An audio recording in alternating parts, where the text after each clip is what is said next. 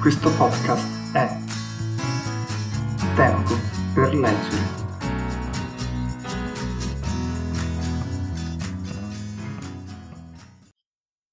Adesso mi sembra che Fancio ci sia sempre stato. È lui il luogo dove per me tutto comincia. Senza di lui non credo che saprei chi sono.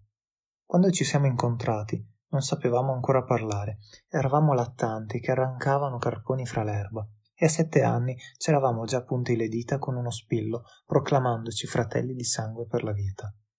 Ogni volta che ripenso alla mia infanzia, vedo Fanshaw. Era lui che mi stava vicino, la persona con cui condividevo i miei pensieri e che vedevo appena alzavo gli occhi da me stesso. Ma questo fu molto tempo fa. Siamo cresciuti, abbiamo preso direzioni diverse e ci siamo allontanati. Credo che in questo non ci sia niente di strano. Le nostre vite ci guidano secondo schemi che non possiamo controllare. E con noi non rimane quasi nulla.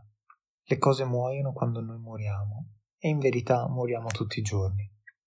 A novembre saranno sette anni che ricevetti una lettera da una donna di nome Sophie Fanshaw. Lei non mi conosce, cominciava, e la prego di scusarmi se le scrivo così, di punto in bianco, ma la situazione è precipitata e date le circostanze non mi resta molta scelta. Si trattava della moglie di Fanshaw.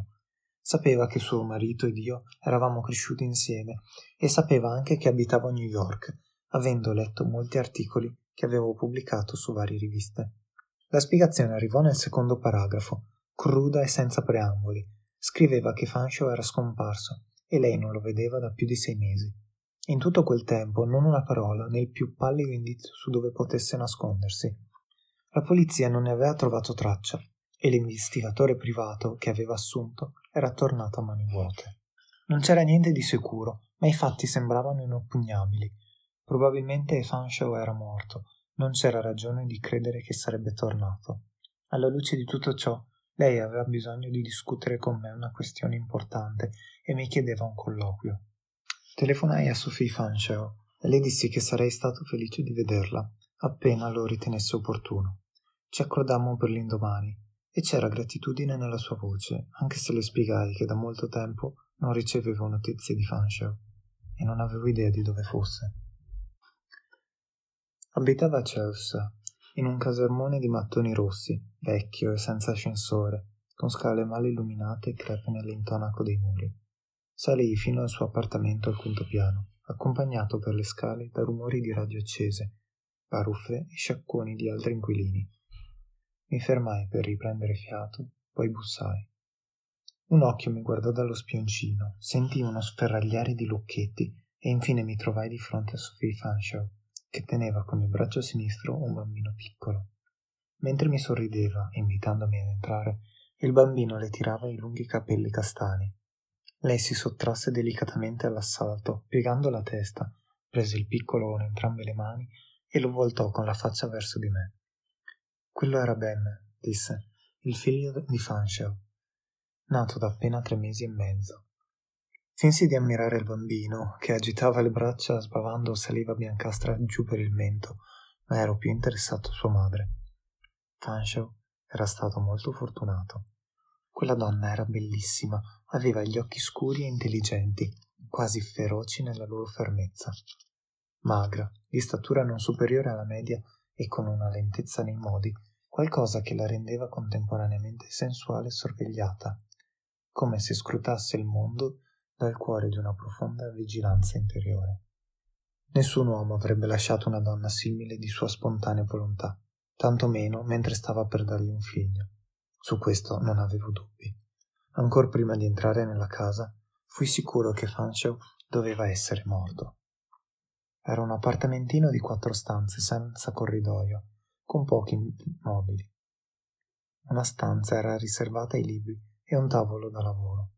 Una faceva da soggiorno e le altre due da camera da letto. Il luogo era in disordine, dimesso nei miei tagli, ma, tutto sommato, abbastanza accogliente. Se non altro dimostrava che Fascio aveva dedicato la vita a fare soldi. Del resto io non ero nella condizione di guardare dall'alto in basso quella mediocrità. Il mio appartamento era ancora più buio e striminzito e conoscevo la battaglia mensile per pagare l'affitto. Sophie Fanshaw mi dette una sedia, mi preparò un caffè e sedette sul logoro divanetto azzurro. Con il bambino in grembo mi raccontò la storia della scomparsa di Fanshaw. Si erano conosciuti tre anni prima a New York. Nel volgere di un mese erano andati a vivere assieme e, dopo meno di un anno, si erano sposati. Non era facile convivere con Fanshaw, spiegò, ma lei lo amava e nel suo comportamento non aveva mai colto alcun indizio che lui non la ricambiasse. Insieme erano stati felici, lui non vedeva l'ora che nascesse il bambino. Non avevano nessun motivo di risentimento. Un giorno di aprile Fanshaw le aveva detto che avrebbe passato il pomeriggio da sua madre, nel New Jersey, e non era più tornato. A tarda sera, Sophie chiamò la suocera e seppe che Fanshaw non aveva mai compiuto la visita. Era la prima volta che succedeva un fatto simile, ma Sophie decise di non affrettare le conclusioni. Non voleva comportarsi come quelle mogli che cadono nel panico ogni volta che il marito fa tardi, e sapeva che a Fanshaw serviva più spazio vitale che alla maggior parte degli uomini. Decise anche di non fargli domande al suo ritorno, ma passò una settimana, poi un'altra. E alla fine Sophie andò alla polizia. Come si aspettava, non si gettarono a capofitto sul caso senza nessun indizio di reato, non potevano far molto. In fin dei conti tutti i giorni ci sono mariti che abbandonano le mogli e in genere non desiderano essere rintracciati. La polizia eseguì le indagini senza scoprire nulla e alla fine le consigliarono di rivolgersi a un investigatore privato. Con l'aiuto della suocera, che si offrì di pagare le spese, ingaggiò un uomo di nome Quinn.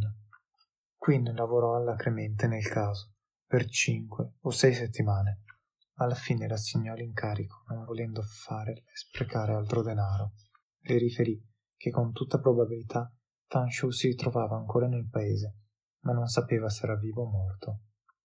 Quinn non era un cialtrone. A Sophie era sembrato comprensivo e sinceramente intenzionato a rendersi utile.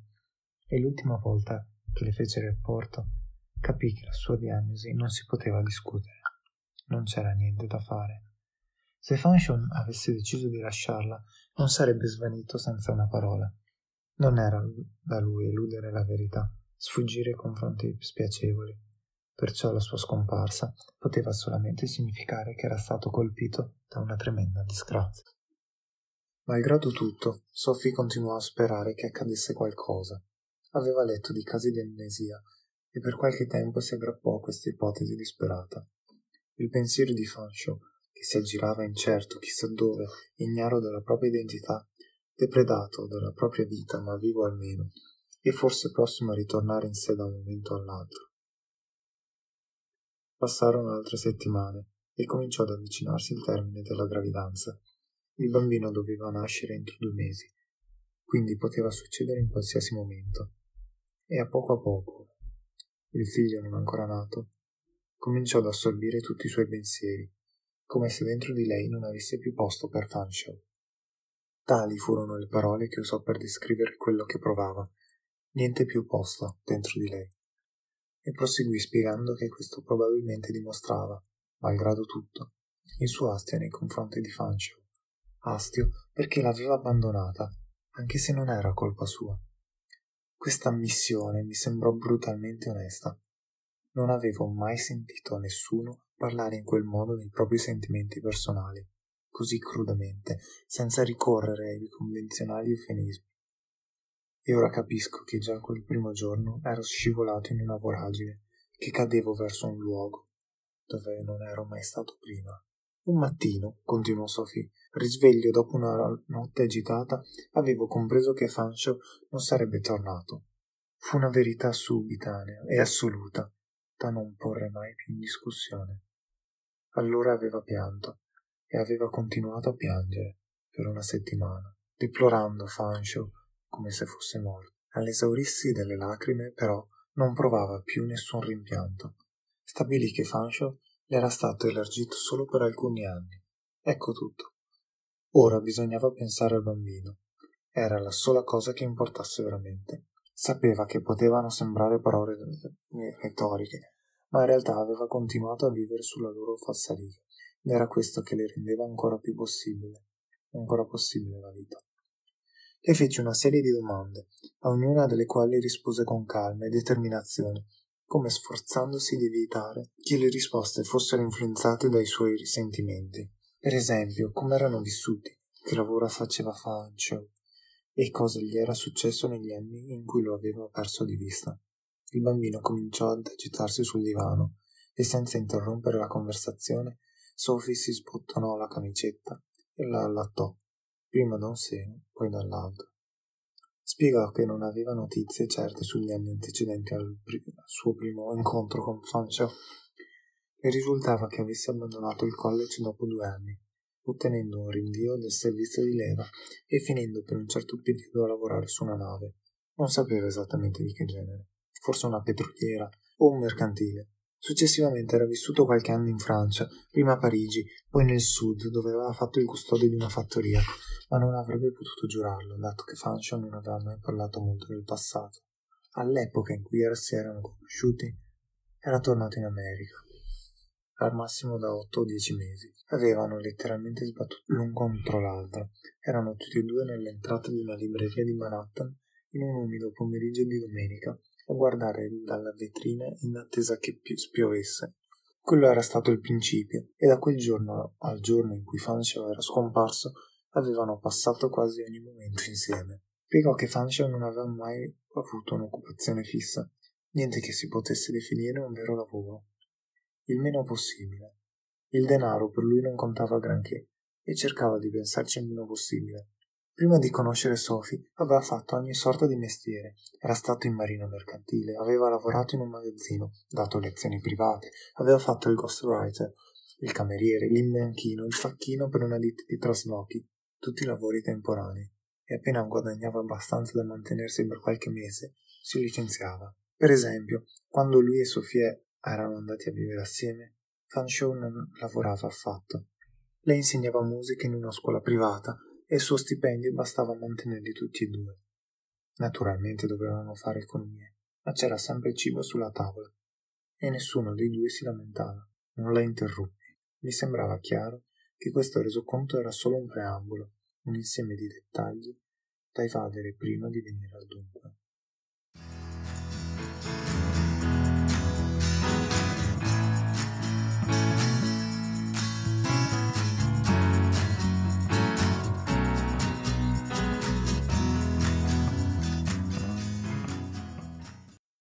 Qualsiasi cosa Fanchou avesse fatto nella propria vita c'entrava poco con quella lista di occupazioni saltuarie. Lo capii subito, prima che cominciassimo la discussione. In fin dei conti non stavamo parlando di una qualunque, si trattava di Fanchou, e il nostro passato non era così remoto da avermelo fatto dimenticare. Sophie sorrise quando si accorse che la prevenivo, che sapevo già il seguito. Credo che si aspettasse di trovare riscontro e credo che il mio atteggiamento abbia confermato le sue speranze, cancellando eventuali dubbi sull'opportunità di quel colloquio. Io ero al corrente, senza bisogno di troppe spiegazioni, e ciò mi dava il diritto di trovarmi lì, di ascoltare quello che aveva da dire. Continuò a scrivere? Dissi. Diventò uno scrittore, vero? Sofia noi. Avevo ragione, in parte almeno. Mi stupii però di non averne mai sentito parlare.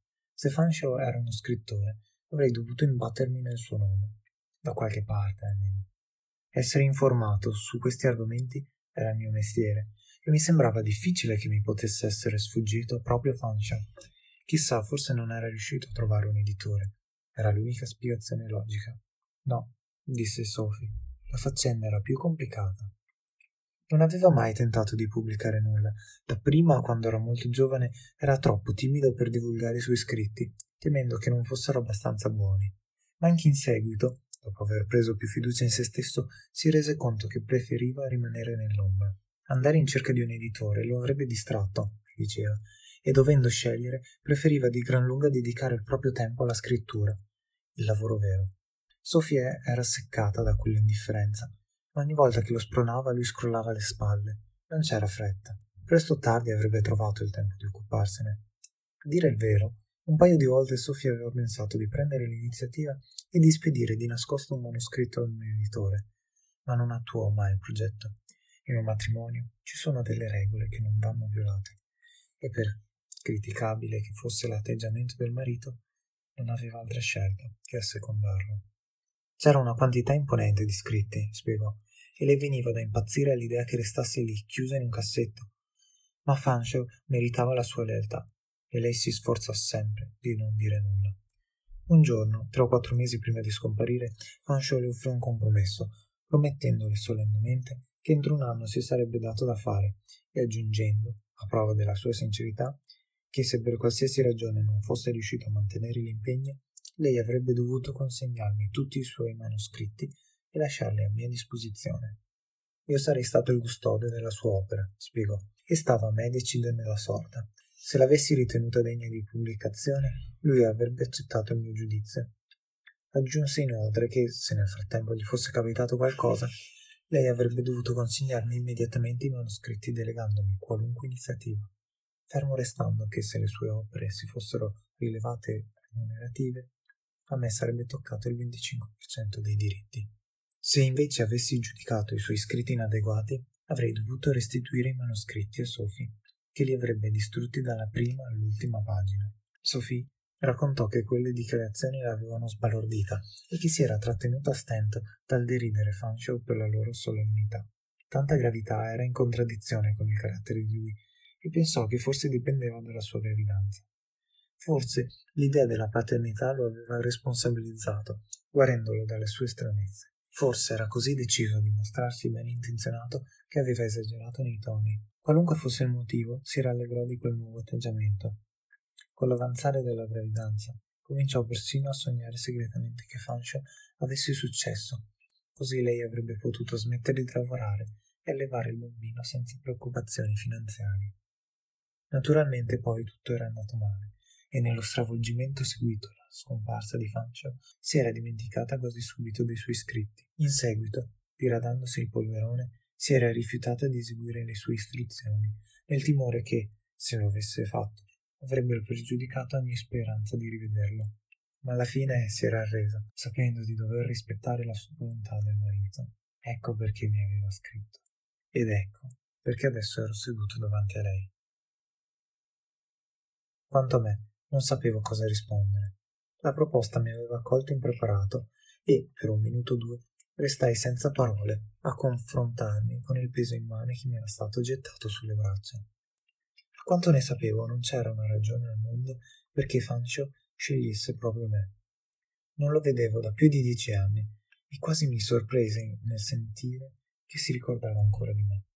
Come poteva aspettarsi che accettassi una simile responsabilità ergermi a giudice di un uomo e decidere se la sua vita era stata degna di essere vissuta?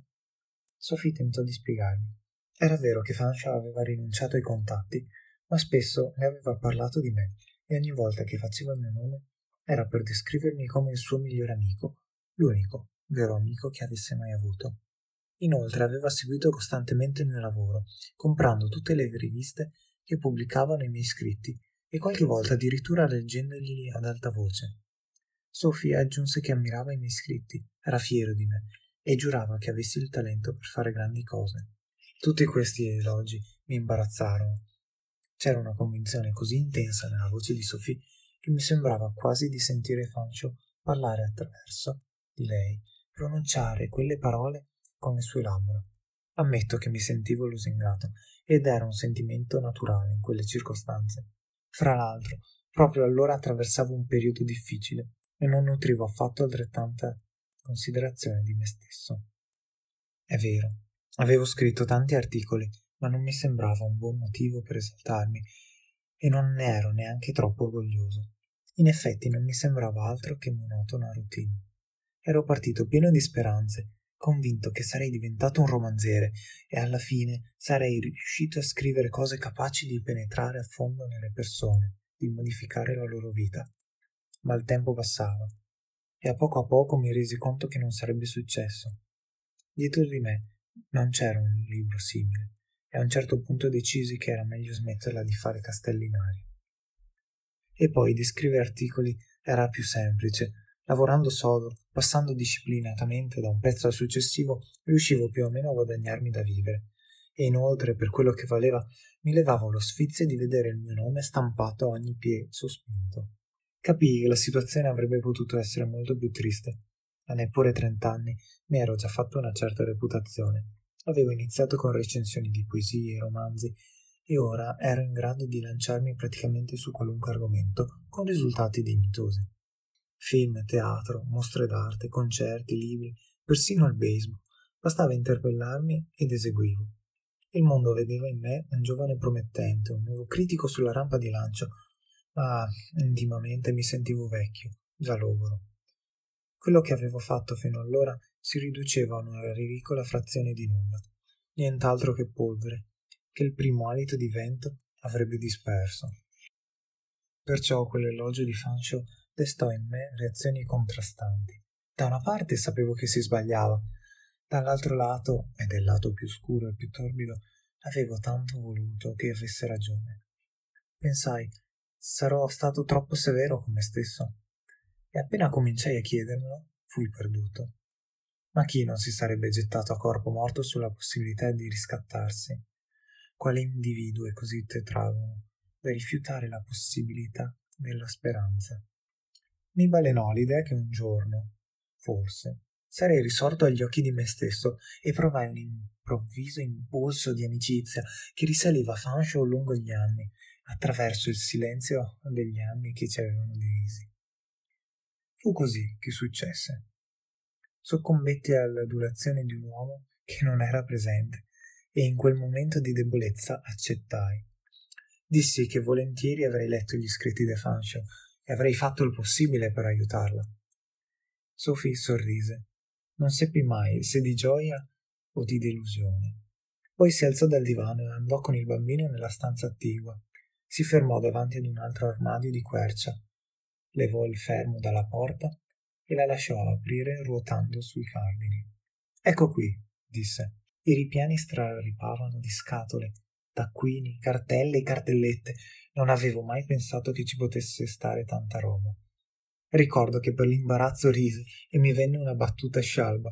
Poi discutemmo asetticamente del sistema più adatto per portar via i manoscritti dall'appartamento, optando per due grandi valigie. Ci volle quasi un'ora, ma alla fine riuscimmo a infilarci tutto. Ovviamente, spiegai, mi sarebbe occorso del tempo per esaminare tutto il materiale. Sophie mi disse di non preoccuparmi e si scusò per avermi inflitto tutto quel lavoro. Risposi che era nel giusto e che non avrebbe mai potuto tradire la volontà di Fancho. Era tutto molto drammatico e al contempo grottesco, quasi ridicolo. La bella Sophie adagiò delicatamente il bambino sul pavimento, mi abbracciò stretto e mi baciò sulla guancia. Per un attimo pensai che scoppiasse a piangere, ma il momento trascorse senza lacrime. Poi trascinai lentamente le valigie giù per le scale e in strada. Sommate erano pesanti come un uomo.